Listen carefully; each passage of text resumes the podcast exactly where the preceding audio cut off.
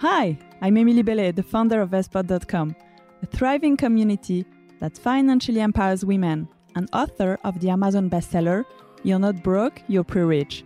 And this is The Wallet.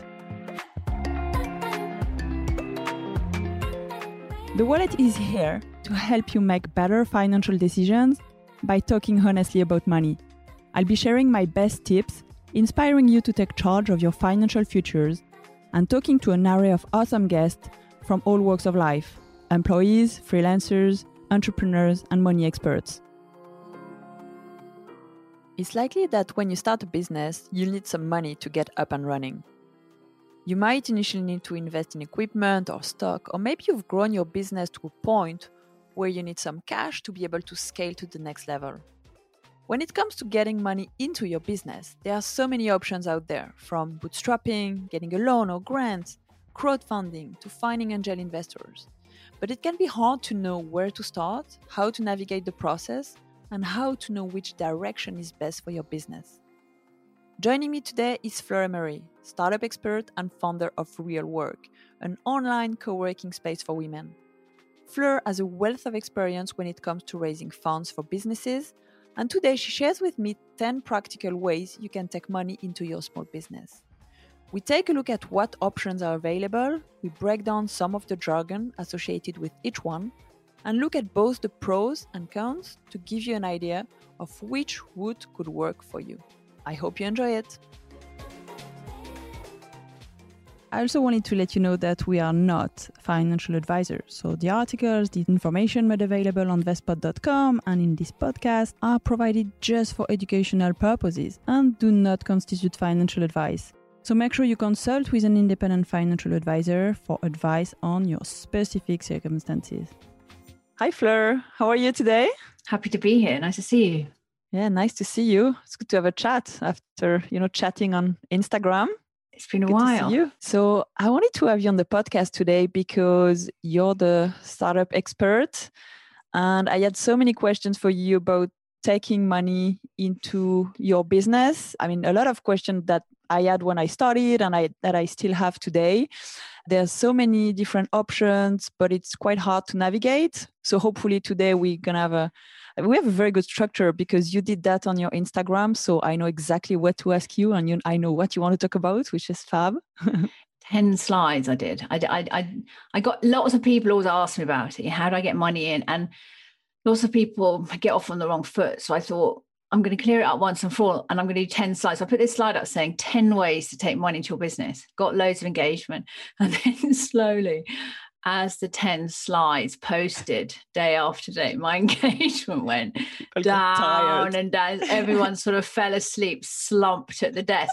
But, you know, I think it's a useful resource and it's good to have a sort of a grassroots level view of it. You know, often people end up getting information about this stuff from lenders, from banks, and things like that. And it's just not, it's just not relevant. So, all the advice that I give out in real work and on Instagram is from experience. i am familiar personally with every single way of getting money into a small business. I've done them all. That's amazing. So maybe we'll start with your experience. Can you tell us a bit more about your background and what's your experience? Because for me, you're a serial entrepreneur. You're also working actually with entrepreneur and coaching uh, businesses, mostly early stage, if yes. I'm right. So maybe yes. you can tell us, you know, where you come from and what. Shall I tell before. you what I did before I started my first business? You're going to yes, like please. this. Yes. I'm going to see your face now. We're recording. I play poker for a living. like that. I like it. So um, side hustle, yeah. full time job. it was, yeah. I mean, I funded myself for over a year playing cards, mostly live in sort of semi illegal clubs that sadly don't exist anymore and in the early days of online poker as well. so yeah, I did that, and then um, I about 15 years ago I started a porridge company with my sister, and the reason that's kind of interesting is to founders now is that that was really in the sort of gold rush of small businesses there the internet sort of barely existed you couldn't hook up with other people there was no crowdfunding the banks weren't lending I mean, there really weren't that many independent businesses. And we started making this porridge product at home, had a rush of blood to the head, and said, Oh, let's get it in supermarkets. Every single person we came across said, You can't do that. It's not possible. We ignored them and we flew by the seat of our pants and made loads of mistakes. And we got it in Waitrose and on British Airways and on Eurostar. And it was just had had an absolute blast. It was absolutely great fun. And I mean, that was with homemade branding, homemade everything. We literally didn't know what we were doing. Marvelous. Had a second startup, which was much more professional, using kind of the lessons that I'd learned from the first one, which was a craft beer company called Green and Pleasant, um, which again did really well. It became the house lager at the Ritz Hotel. It was written up in Wallpaper magazine. It was pretty great, pretty great. So I had those two startups in food and drink. Um, I coached other businesses along the way don't really call myself a coach and I've never kind of marketed myself as a coach, but I got paid to answer questions for other people's businesses and sort of, mm, you know, tell them, you know, if you do this, this is what happens. I, I'm, yeah, I'm not like a trained coach and I don't sort of give people life advice, but if you want to know how to find a um, sausage manufacturer, if you pay me, I'll tell you.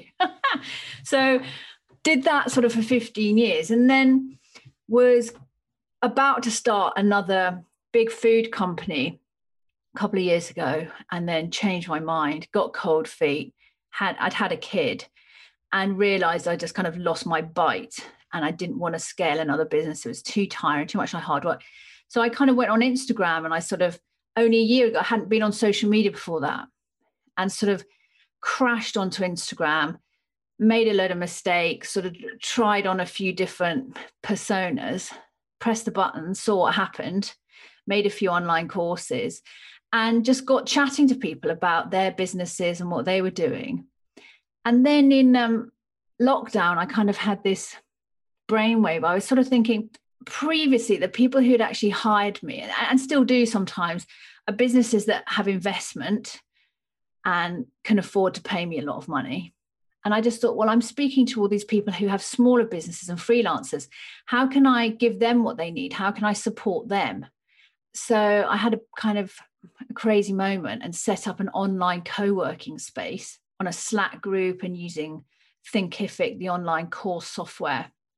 And it's gone absolutely gangbusters and I love it. And now we've got 80 real workers who are talking and supporting each other in Slack it's a democratic group. Everyone brings their experience and their questions and buys things off each other and shares with each other. And we learn stuff once a week, either off me or outside people. And it's super. I absolutely love it, as you can hear. It's called Real Work. Real Work, yeah. The name was partly to do with the fact that it's for women. Everything about the business the tech the branding the members the support staff everything is women. There's no men involved. And it's partly because in my 15 year career before i did get kicked around by rich blokes and mm. often what i did was not considered real work. Yeah. And so i'm here to say yes women it is real work and i'm going to support you to do it that's really cool you should definitely check it out But today, Fleur, I want you to talk about money. Great. I know you like you've been posting a little bit about, about money. This is so important. I mean, especially you know, solopreneur, first time entrepreneur, early stage entrepreneur. I mean, I started Vestpod literally with my own savings. It didn't cost me much. Just you know, set up a Squarespace website, Mailchimp, trying to use like all the the, the online tools. But it's not the only way, obviously, to uh, you know to start your business. You usually, I mean, very quickly you will need money for your business but it depends what you do. I guess for your porridge company you needed a lot more money than uh, you know for your courses yeah. or maybe for for real work. So maybe today we'll go through like the 10 practical like ways like the real ways where you know to get money for your for your business. Yes so should we start with you know bootstrapping? Uh, yes. and we, and we'll we'll give you like the you know pros and cons of each and, and maybe it's a journey. So you'll start with one you'll end up with with the yeah. other. You can use different tools but at least you're you're very clear on on the different ways. So bootstrapping or um, as i like to call it going down the back of the sofa. Um, that kitchen drawer. Try and un- unblock the potato masher.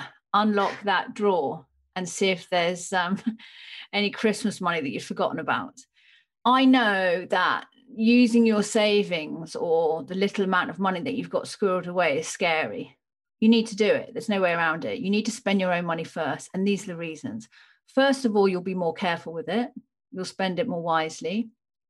Second of all, when a business is very early stage, what you have to understand is that if you do, if first of all, you can't really take money from people you won't know, they won't give it to you. Second of all, if you're clever enough to extract money from someone you don't know, you'll just get terrifically bad value because your business is so risky at this point, because actually it's basically an idea.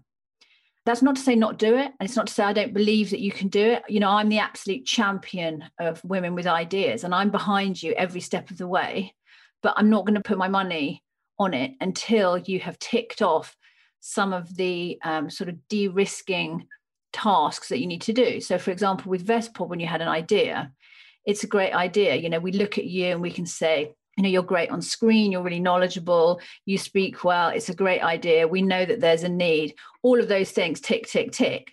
That's stage one. Now, what we do is we look for evidence to see that there's an audience, you know, you start talking to people, see how they respond. You start moving forward slowly. And every step that you take, every sort of traffic light that turns green, is an incremental step towards de-risking the business and increasing its potential value to someone else putting money in and it's just really important to know that i mean i talk a lot about you know the dragon's den hideous program that me and my sister were on you know years ago and you know the simon cowell effect of how we think about these things there's a culture of passivity around a kind of infantilization around the ideas of business and investment, whereby we think if we have an idea that's good enough, if we're talented enough, some man like Simon Cowell is going to come along and give us money to support us.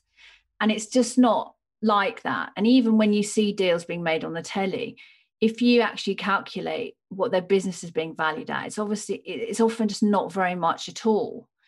And the way the way you can kind of work it out is if you think someone wants to give you 50 grand for 25% of your business you might think oh wow because you know you've been working as a nail technician you've been earning 20 grand a year so you just think oh wow you know he's giving me that but say you know you your business completely takes off and you invent some way of doing nails that Rihanna starts doing. You can have a business that's worth 20 million pounds and they're 25% so for 50 grand you know he's got 5 million pounds that could be money that is a legacy that you know you can spend on people you care about. So for a thousand reasons you need to go down the back of the sofa don't dream about being just given an enormous amount of money at the beginning keep things the right size and concentrate on the matter at hand the other reason i think it's really good not to be distracted by other people saying oh i got investment i got investment yeah. early stages is half the people don't know what they're talking about and they don't understand what they're saying so first of all, when they say that. And second of all, it distracts you from the matter at hand, which is proving your concept, you know, honing your craft, growing your business, engaging with your audience, finding your customers, listening to your customers. That's what you need to be doing early doors. And typically, what happens in my experience is that a project either takes on a life of its own, it kind of either grows or it doesn't it sort of drags along the bottom until you're tired it's tired and you stop doing it and do something else and if you know so you just put as much money in that it needs to just sort of stay alive and just to sort of try it out you're, you're asking a question really early stage you're asking a question and you have the luxury now which i didn't have of electronically through different platforms of being able to access an enormous amount of potential customers and ask them what they want. Fantastic. That's free. You know, that didn't exist before. We used to have to go to the printers and print leaflets and stand outside supermarkets and give them out to people and try and get them to phone us. So use all the things that are free. Keep, you know, keep things the right size and enjoy what you're doing. Talk to your customers and spend your own money.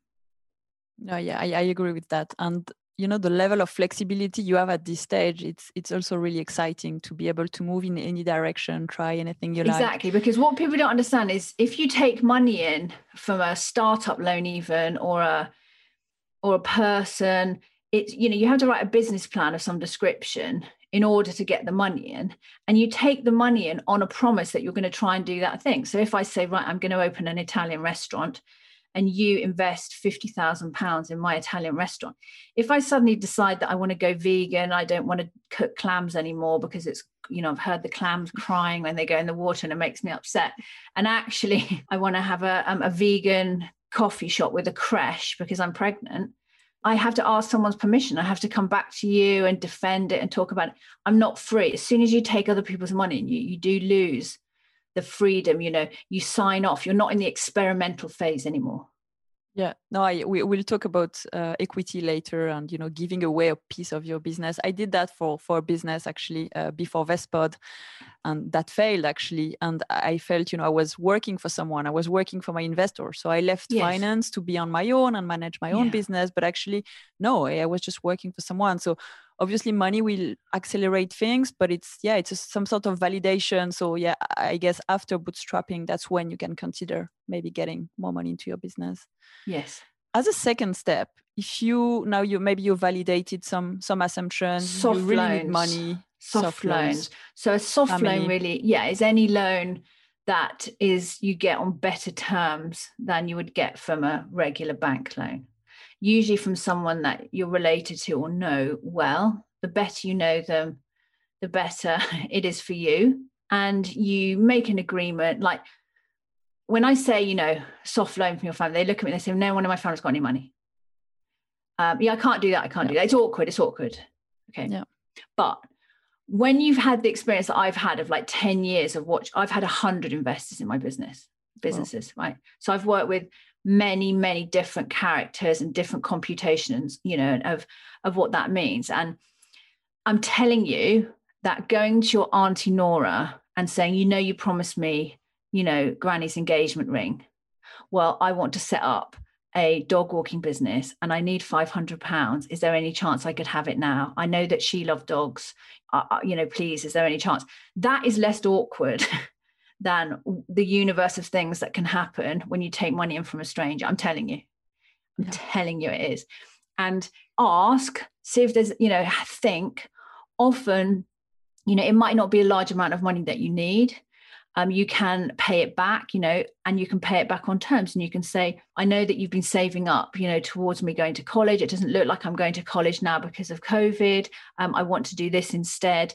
I need 400 pounds to buy hair dryers here's you know the thing that shows you how much the hair dryers cost and here's an envelope and i think that i can do this many blow dries this is how much money i'll make and this is when i'll start paying you back and instead of paying you back 400 pounds i'll pay you back 440 pounds. Yeah. What family member if a younger person in their family comes to them and shows them that envelope what family member isn't going to want to get behind that yeah. it's that is the next port of call having an awkward conversation and seeing if there's anyone who you know or in your family who can back you for the amount of money that you need. That would be my next stop.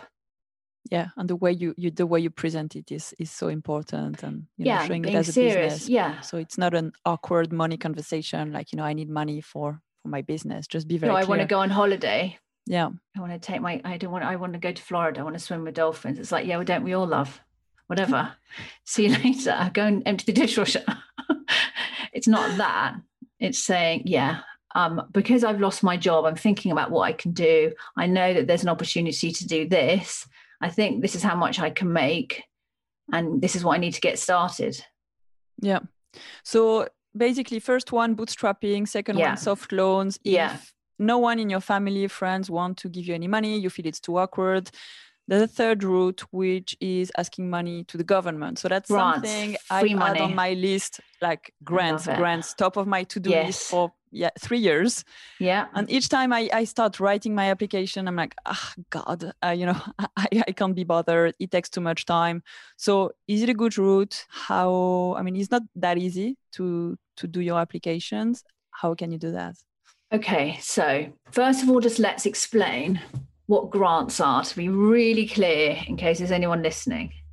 The government has certain pastoral responsibilities towards the population with regard to looking after seniors, making sure breastfeeding mothers have somewhere to go. There's a whole list of things that, depending on your political persuasion, you may believe are either their responsibility or not. And they don't fulfill all of those roles. And what they do in lieu of that is that they locate businesses or projects that are supporting and are ticking off those goals and they give them free money, which is not repayable. Okay. So if you can demonstrate that there's a social function in the project or business that you're running, you are more likely to be able to access a chunk of free money in the form of a grant from a government. So you might be sitting and thinking, oh, that's not for me then, you know, that's not. But actually, sometimes you can sort of shoehorn your business into this sort of socially beneficial bracket. So, for example, say I want to open a bookshop. I'm passionate about books and I love first edition children's stories. And then there's this lovely property and it's got a lovely glass front and it's my dream. And I want to open it up and say that there's a grant available in my area for people who um, support children's literacy. I could say I could hire a children's literary expert to, you know, run a phonetic reading group there twice a week, give him my grant, get 50 grand, you know, free money from the government, pay the phonetics expert 12 and keep the change to keep the bookshop open. Great. Yeah. Also, sometimes you'd be surprised at what the pots of money are attached to. So, for example, I gave this example, and this is a grant that is currently available that is live. There's pots of money going if you are doing a project that restores a historic building and makes it available to the public. Well, that sounds very posh, Flo. I don't know what you're talking about. I'm about to reach and change the channel. Well, don't change the channel because masses and masses of cafes and dog walking drop in centers or um, things like that are occupying unused, unserviced Victorian lavatories around London and around the South Coast. I live on the South Coast and there's masses of them and they're absolutely marvelous. They used to be loos when my dad was a kid and then they stopped looking after them. People misuse them and they brick them up. So if you want to find an old public loo and do it up and turn it into a cycling cafe or a knitting club or an art, you know, an art center, the government will give you free money to do that. Amazing. There is the downside that the forms that you have to fill in are absolutely odious and it's very easy to just give up. I find them difficult and i just sort of flick through them. I don't you know i don't drive myself crazy. Some people spend days and days on them. I tend to just sort of spray and pray as, as you know i cover most of the criteria for that. Just fill it in and whack it out and see what happens the, the other piece of advice is that it is hard to find out when these pots of money are becoming available. There's a real worker who I recommend called Hannah, and she has a small not for profit business called Small Change. And she helps small businesses find loans and she charges sort of a small amount or nothing. So find Hannah, Small Change. And also, my second tip is just that the government website, www.gov.uk, has a a search function, a grants search function. The other thing is that if you're listening from the Isle of Orkney or from a remote area, great, because often the government make this stuff available in remote regions that need a bit of help. So if you're outside London, the more remote, the more likely you are to be able to pick up one of these nice little free pots of money. And again, they're not repayable, it's free money. That's awesome. I'm definitely gonna start my application, and I'll I'll, I'll add all the all the links and uh, in in the in the resources. If, and podcast. if anyone's listening who has successfully won a grant, message me on Instagram or email me, and I'll send you a prize. I love it. Oh, I nice. love it when people take that money because do you know what happens if we don't claim it? The government take it back, right? Yeah. So you get a Tory MP saying, "Oh, blah blah blah, we're doing, you know, we're we're making." 10 million pounds available in grants for breastfeeding mothers if we don't claim it they just get it back and they spend more on their lunches so yeah. go and get the money everyone Get it, get it.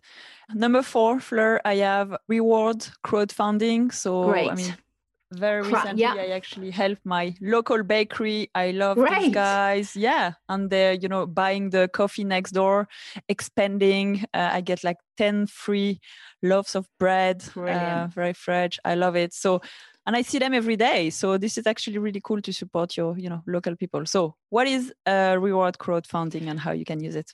Reward crowdfunding is an absolutely brilliant idea. The reason I love it is it's such a simple idea that has made such a dramatic impact on so many people. I also love it because it's really democratic. Yeah. It's not, you know, in place by it's it's not an institution that benefits from this. It's person to person. It's if you if you're not sure what it is, if you think of like a dating website, it's sort of it's, it's sort of on that model. It's um various there's different websites, there's different platforms, crowdfunder or Kickstarter or Indiegogo are the famous big ones, but there's lots of different ones. And you make a pitch page, which will like typically have a video on or some photographs, and you talk about what it is you want to use the money for. So your bakery's expanding and you want to buy a new sourdough machine or you want to do this or do that or you want to open up the back in the garden so that people can come there and sit outside and eat their cinnamon rolls socially distanced with a pagoda over the top what's not to love about that right you put it up there and you say okay if you give me 15 pounds you get a an extra sprinkle of cinnamon on your cinnamon roll and if you give me a thousand pounds and buy the pagoda then we'll spray paint your name on it and we'll love you forever you know there's this kind of different Where is your pitch, Fleur? We need your page. so many of these things my main tip would be that the caveat with this is that it's incredible that we have free access to this tool.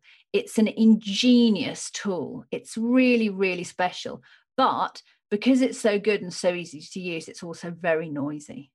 There's a lot of people on that. And just like being on Instagram, it's exactly the Yeah. same as Instagram, you know, you can you can fly or you can feel like you're just, you know, in the crowd and you're just um you know a backing singer for someone else's song and that can be hard and my tip to be heard would be to understand that this platform is about storytelling we're so passionate about our dream we, the way we talk about it but it's our dream you know you have to make it someone else's dream you have to make it you know belong to everyone and, and make the story something that's meaningful to other people so they get behind you you have to pull Yeah. at the heartstrings a little bit Yeah, and I guess if you have an existing community, that's that's quite a good route because your followers will follow yeah you yeah this. yeah definitely Yeah. And we'll talk about equity crowdfunding uh, Mm-hmm. a bit later. But now that we've looked at you know the this free uh, free money where you don't have to give up you know any percentage of your business uh, or actually are not costing you a lot in in interest. What is your fifth point around like you know government loans maybe? government loans well i'm actually i'm actually quite in favor of government loans particularly the startup loan and the bounce back loan although you know i'm hearing on the grapevine that these are getting a bit harder to get at the moment the banks so there's a bit of a backlog and people are struggling a little bit in principle the government loans still are lent to you through a bank you have to borrow the money, not the business. The, the, it's not the money isn't lent to the business, it's lent to you. You sign for it. It is repayable at interest. And the terms are not that much better than a standard bank loan. They're a little bit better. So, what's the difference? Why bother? Why bother with these things? There's a big difference. And the difference is that if you take a, a bank loan from Lloyds Bank and your business goes bust, and you can't pay it back and you phone them up and you say, Oh, hello, Mrs. Jenkins, Fleur Emery here. My business has gone bust. Can't pay back the loan. What are my options? And there's one option pay back the loan. Okay, that's the only option. And if I fail to achieve that option, the debt gets handed to a collection agency, or just a posh name for a bailiff, and they Yeah. come round to my house and they take the TV. and it's very scary and very odious. And I have been in that situation when we had my sister's house. As we we used to my sister's house to secure a loan in our first business. Mm. And when the recession came, the bank closed our overdraft with a month's notice and said, you know, you have to pay back the money. And it was an agreed overdraft. It was large, Yeah. but it was agreed. they said you have to pay it back or we're coming for your sister's house. And um, yeah, it was really a really, really scary experience. My family are quite comfortably off. My dad's a dentist, you know, we're not skint, but the amounts of money by then, four, five years into a business, I couldn't just go round and say, Oh, dad, can you? I think it was about 60 grand or something. Yeah. It was terrifying. Yeah. This is why I feel so passionately about this, like that people should not get into those situations. And if you're thinking of doing that, message me, email me, and I will Zoom call you and explain to you how you can find a different option. So if the same thing happens with the government loan, which on the outside it seemed to be like the same loan, it still came from the bank. The terms weren't that different. It seemed to be the same. What happens then is you phone up and you say, Hello, Mrs. Jenkins. My name is Fleur Emery. Again. Business has gone bust. I can't pay back the money. Would it be okay if I paid 10p a week for the rest of my life? And they'll say, yes, it would. Yeah. Okay. That would be okay. The other thing that they'll say, and that I did say this and it worked, I had a startup loan and I owed about, I think, seven grand. Yeah. And I said, I haven't got seven grand, but I've got 4,600 that I can pay to you now. How about that? How about I pay you 4,700? And then we just like, can you just let me off the rest? And they said, Oh, let me just tip, tip, tap on the computer okay. They took a haircut on it and took the money, but they did give me the option of paying a very low amount, I think a hundred pounds a month or something, kind of forever. And I did also say on the phone when I took out that loan, I asked them directly, I say, does the government ever use collection agencies to collect these loans? No, because if you think about it, it's like the worst Daily Mail story ever, isn't it? You know, yeah. government gives loan to small business to help them out of a hole and then puts them out on the street. Yeah, it's a big, big difference. So government loans, I'm in favour of, but not necessarily bank loans. I'm definitely against bank loans. Yeah. Okay, so you know it's an option for you guys, but um, yeah, just make sure you understand, you know, what you get yourself into. Next, if we go back to equity, so you know we've talked about debt a little bit. We talked about reward crowdfunding. What's the equity crowdfunding? So it's completely different from the reward one, actually. How does it work? Well, you make the pitch in the same way. It's a similar process. You make a business plan. You tell people what you're planning to do. You tell them what things you've got ticked off, what you've got in place, and you sell shares in your company in return for money from multiple investors. So you might have 60 people who put five grand in each, and you give them a little packet of shares in your company. So they own part of your business then. And the main things that you have to realize before undertaking this is first of all, until your business has a kind of a proven concept, you won't be able to list on one of these sites anyway. So you okay where I come from in Portsmouth, there's an expression, I'm getting a bit previous. it's a bit previous to think that you can just go on there and sort of get money at the beginning of a project. You know, you have to have a live project, customers, repeat customers, a brand, an identity, a voice. You know, you have to have, you know, usually been six months or a year in with sort of a lot of stuff going right. Also, you need to have spent all your money, and investors want to see that. You can't go in and say, I want 150 grand of your money, but I haven't put any in of my own, because that makes them nervous.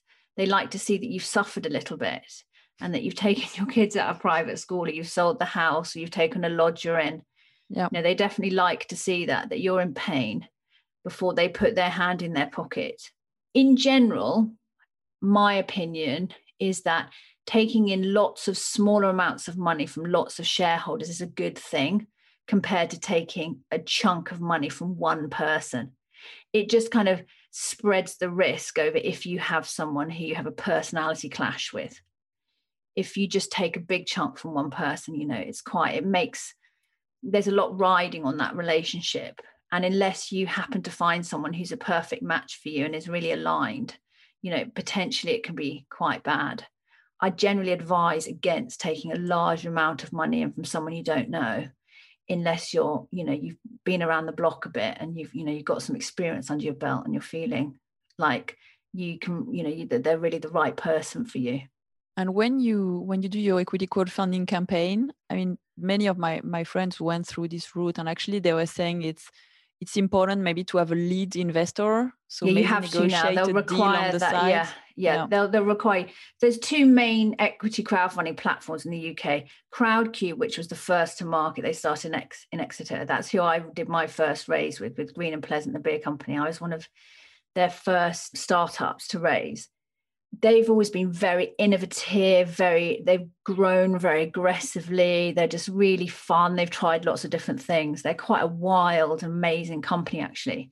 And then a second one called Seedrs who came in a bit later and were a bit more sort of grown up a bit more sort of john lewis. They had a different share structure. They sort of yeah they they just had a sort of a slightly different flavor and a couple of weeks ago they've announced that secretly these they've merged. It was quite yeah. i was quite surprised. It was, I was like super quite, surprised. I know yeah, it was quite an unlikely couple. So and I think they didn't really like each other initially. Obviously, really like the top two competitors, very different strategies. I but... know, and so we're fascinated to see what they do.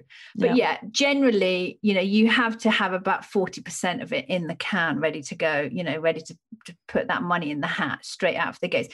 And again, because otherwise the, these sites they do work off a sort of algorithm thing. And if you have a pitch which hasn't got any money on by day three you know it just goes down the ratings no yeah. one sees it. You know you, there is a sense of you know momentum and about moving the project forward and keeping it in people's mind sort of fomo those kind of things. It's quite an art form you know making a lively campaign that fills really quickly. I worked on the pip and nut campaign and we filled that in about two days i think. And that was like wow. one of the quickest ones my one, my original beer one, I think took about two or three weeks. Yeah. It's really fun. That it's a really fun way to raise money. One of the reasons it's really great is that these businesses come under the jurisdiction of the the governing body for like the FSA. The FCA. Financial occasionally change Authority. it. Yeah. Yes. Yeah.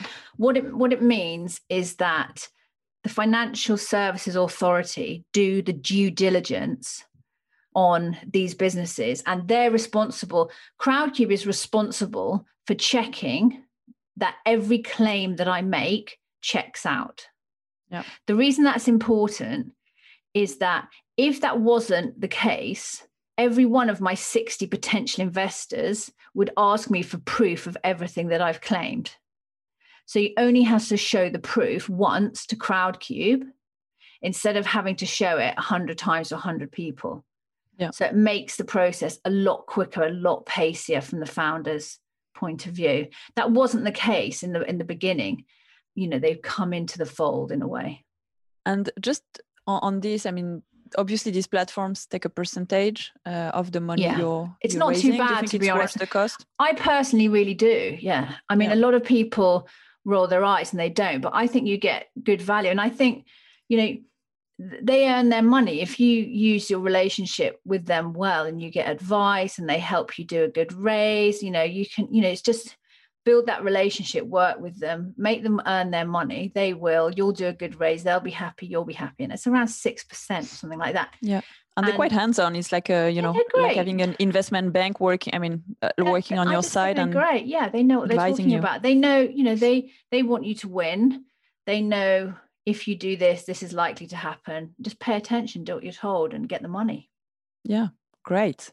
So now we move up the chain and we go to uh, angel investing. The problem for me is that i would say novice founders don't always understand the complex motivations of investors. So we get really excited by our project. We're making this thing. We love it. Everyone's loving it. We're thinking, wow, this is amazing. It helps so many people. Everyone loves it. Look, they want to buy it too. They want to buy it too. It's great. And so we, we think that when people want to invest in it, it's because they care as much about it. No one cares about it as much as we do. No one, okay, even if they say they do, maybe their values are aligned you know maybe if you're lucky you get someone who cares about organic dog food or whatever it is that you're crazy about. But they care more about making money. That's why they're rich and you're not. That's why you need one right? Otherwise you'd use your own money. And what they want to do is work out how fast and how big your business will grow when they can sell their shares and when they can make more money that is their main concern. That is their raison d'etre. And we have to like be grown up about that and understand that. And what that actually means is that, yes, they'll be smiling, they'll be excited, they'll be talking about their dog, and they'll be talking about this and that. But as soon as their money transfers into your company bank account, I did a slide on this on Instagram. The clock is ticking like in Peter Pan, the, the crocodile's circling around you and they are tapping it and it's like growth growth growth Quick. exit.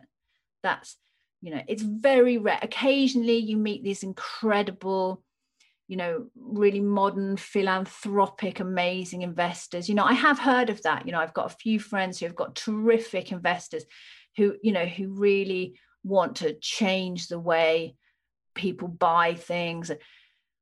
It's unusual. It's no accident they're so rich put it that way put it that way. Yeah. Yeah. Um, approach so, with caution. Approach with caution. What about uh, dilution? Maybe that's something we didn't discuss. I mean how i know it can be a long conversation but how do you you value your business and set you know the entry price for for these investors on the equity crowdfunding or angel investing?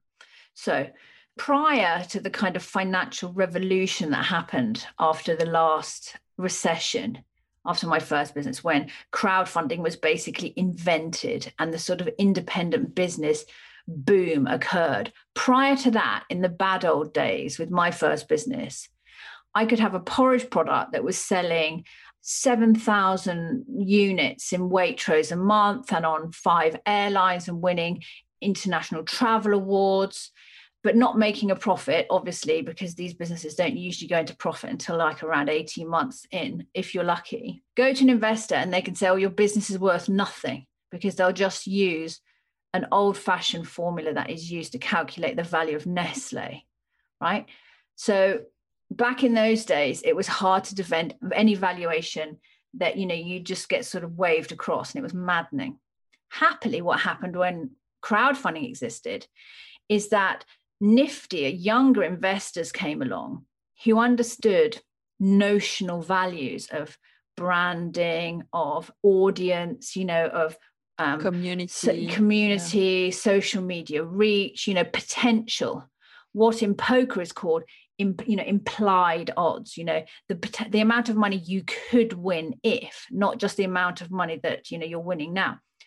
So very tasty entrepreneurs started just saying, right, it's worth this much if you want, and it's worth this much. With Pip and Nut, when we did hers, she was just selling peanut butter at Maltby Street Market and maybe Whole Foods. And we said, oh, the business is worth half a million quid because it's going to be massive. And uh, it turned out with hers, it was. she was right. Okay. But at that point, you know, people were looking into the future and they just looked at her and they had to decide whether they thought that valuation was credible or not. So, going on to crowdfunding platforms and looking for businesses which are similar to yours is a really, really good way of like benchmarking what you think your business could be worth. And in terms of what you think it could be worth in the future at the point of acquisition by a third party, then you need to sort of get really get your sleuthing head on get onto the internet and try and find similar businesses that were sold on and try and find out how much they were sold for and what their turnover was in the final year when they were sold. And then you can sort of work out an industry average. So, for example, in branded food, which was my space, I looked at um, a honey business that had been sold to Rouse. I looked at the transaction when Innocent sold to Coke. And what I found was that they were acquired at averagely two to three times final year revs. So that meant if I said, right, in five years' time, I'm going to sell my porridge company for 10 million pounds because that year I'm going to be able to sell 5 million pounds worth of porridge. That then seems credible because there's other examples in the market. That's the simplest way to value your business, in my experience. Thank you, Fleur. Super useful. And then two more options that maybe we, avoid. Know, we should touch on. Reach for the button underneath, like um, he's the guy in The Simpsons, release the hounds. or send them down the bad egg chute, Charlie and the Chocolate Factory. Venture capitalists don't buy. Listen, joint if, venture and VC. Yeah. oh, joint, joint venture, I'm up for. VCs, yeah. let not let's knock them off the conversation first. Venture capitalists, by the time they're sniffing around you, you'll be grown up enough to know what they are and know how to handle it. That's the good news. If you're not and you're early stage and they sniff around you, just watch Charlie and the Chocolate Factory again and think of Slugworth. That's kind of that's kind of them. Oh but some of them are women. Yes they are. Listen listen. I you know i joke but there's a lot of there's a lot of them like that. Some there's some modern vc firms which are incredibly forward thinking and they invest in green tech and women and sometimes they're women in vc groups. Great. Often they're not. Often they're just very rich people who are acquisitive and they look for high growth businesses and they put their money in and then they reduce cost of sales and they pump the company and then they sell it. That's often like what's happening. If that's your bag and you want to do that and make a fortune then fill your boots the kind of people i work with and the, who i care about and who i'm around you know freelancers small business owners that's nothing to do with us good Great. if you want to have a positive overview about venture capital, you can listen to, to our episode with uh, with June Angelides, and she's also you know. There are, I mean, they they do exist, and I'm glad you found yeah, yeah. them. You know, and once you get to that stage when you need VC funding, you know, target the good ones. Don't wait to be chosen. You do the choosing and find women like that and talk to them and go via you know trusted people don't just sit on the bench at the side of the dance and wait to be chosen because yeah. it's a piranha pool women who have navigated that successfully with their values intact and are making money that way are rare, but they do exist and find them. Yeah, talk to them. Just quickly about joint venture. You know, there's a lot of talk about angel investment and how tricky it can be. And a JV can be a really great way to avoid that. So, say you are scaling a business, and what typically happens is often there's a supplier or there's another person's business who who that becomes your business is reliant on them often there's a business that comes and there's a kind of a symbiotic relationship so for example one of my real workers is rosa bloom and she makes sequined festival wear and she buys masses and masses of sequins off a sequin manufacturer okay masses and so she has a really close working relationship with that company or you might have an app. You know, I'm hoping to make real work into an app. And that will be a deep, long term relationship with the tech people who make that app for me. So, what happens is what you can do as an option is go to that business and say, okay, listen, instead of me going to an angel investor and getting 150 grand to pay you 100 grand to make the app, and then we've both got that angel investor hanging around waiting to get rich.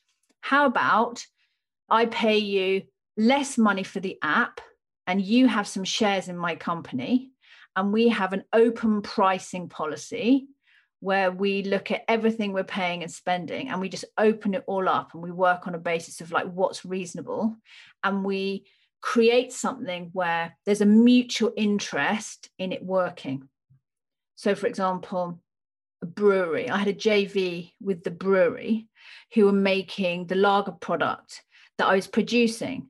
There wasn't many breweries in the UK who could make it the way I wanted it. had really high production values.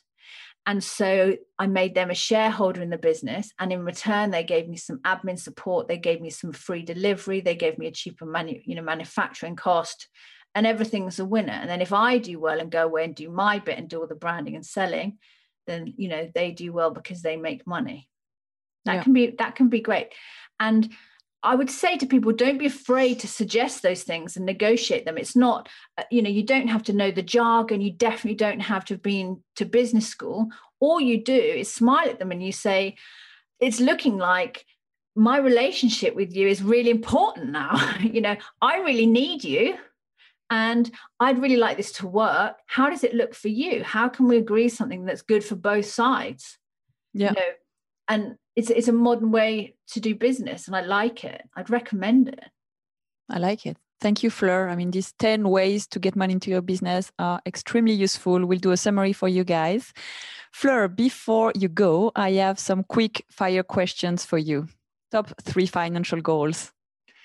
I don't really have any. I don't. Um, I pay my kids' school fees off. That would be nice. one. I'd really like to be able to do like a few.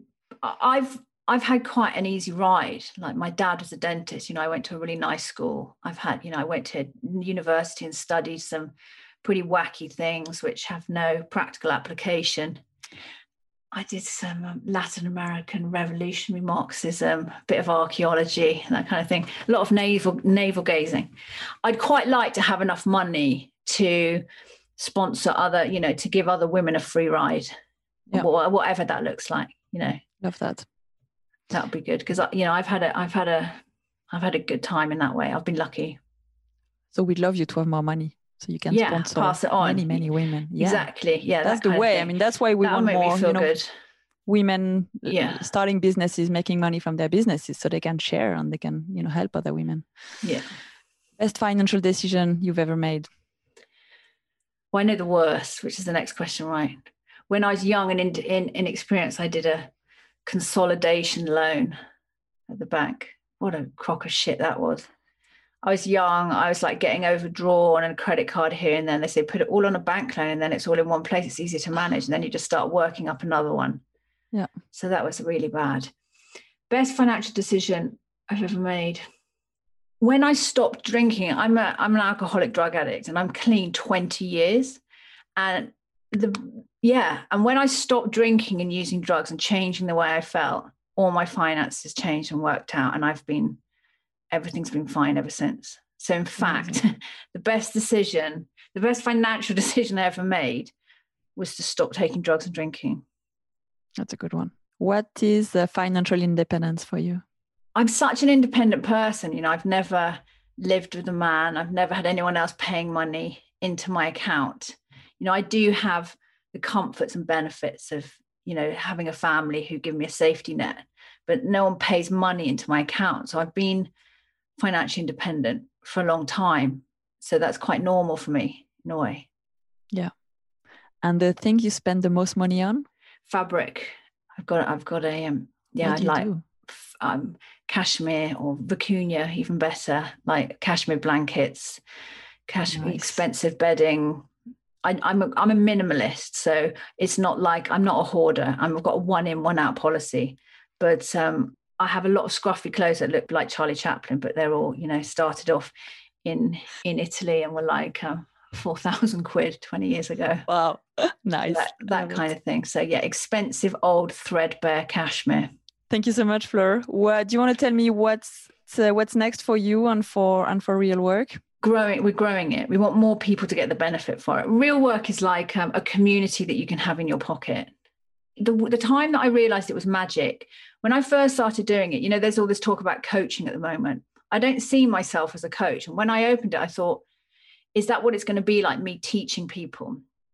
But it's actually not. It's democratic and i learn stuff and everyone brings their experience and there's people who have got you know we've got a shoemaker in there who's got a pair of shoes that are in the V&A and you know is in Vogue magazine. And we've got 60% of people in there are freelancers who are earning sort of 2 or 3 grand a month sort of grinding it away and working around families. So it shouldn't really work but it really does because everyone just shows up and everyone supports each other. Oh my gosh.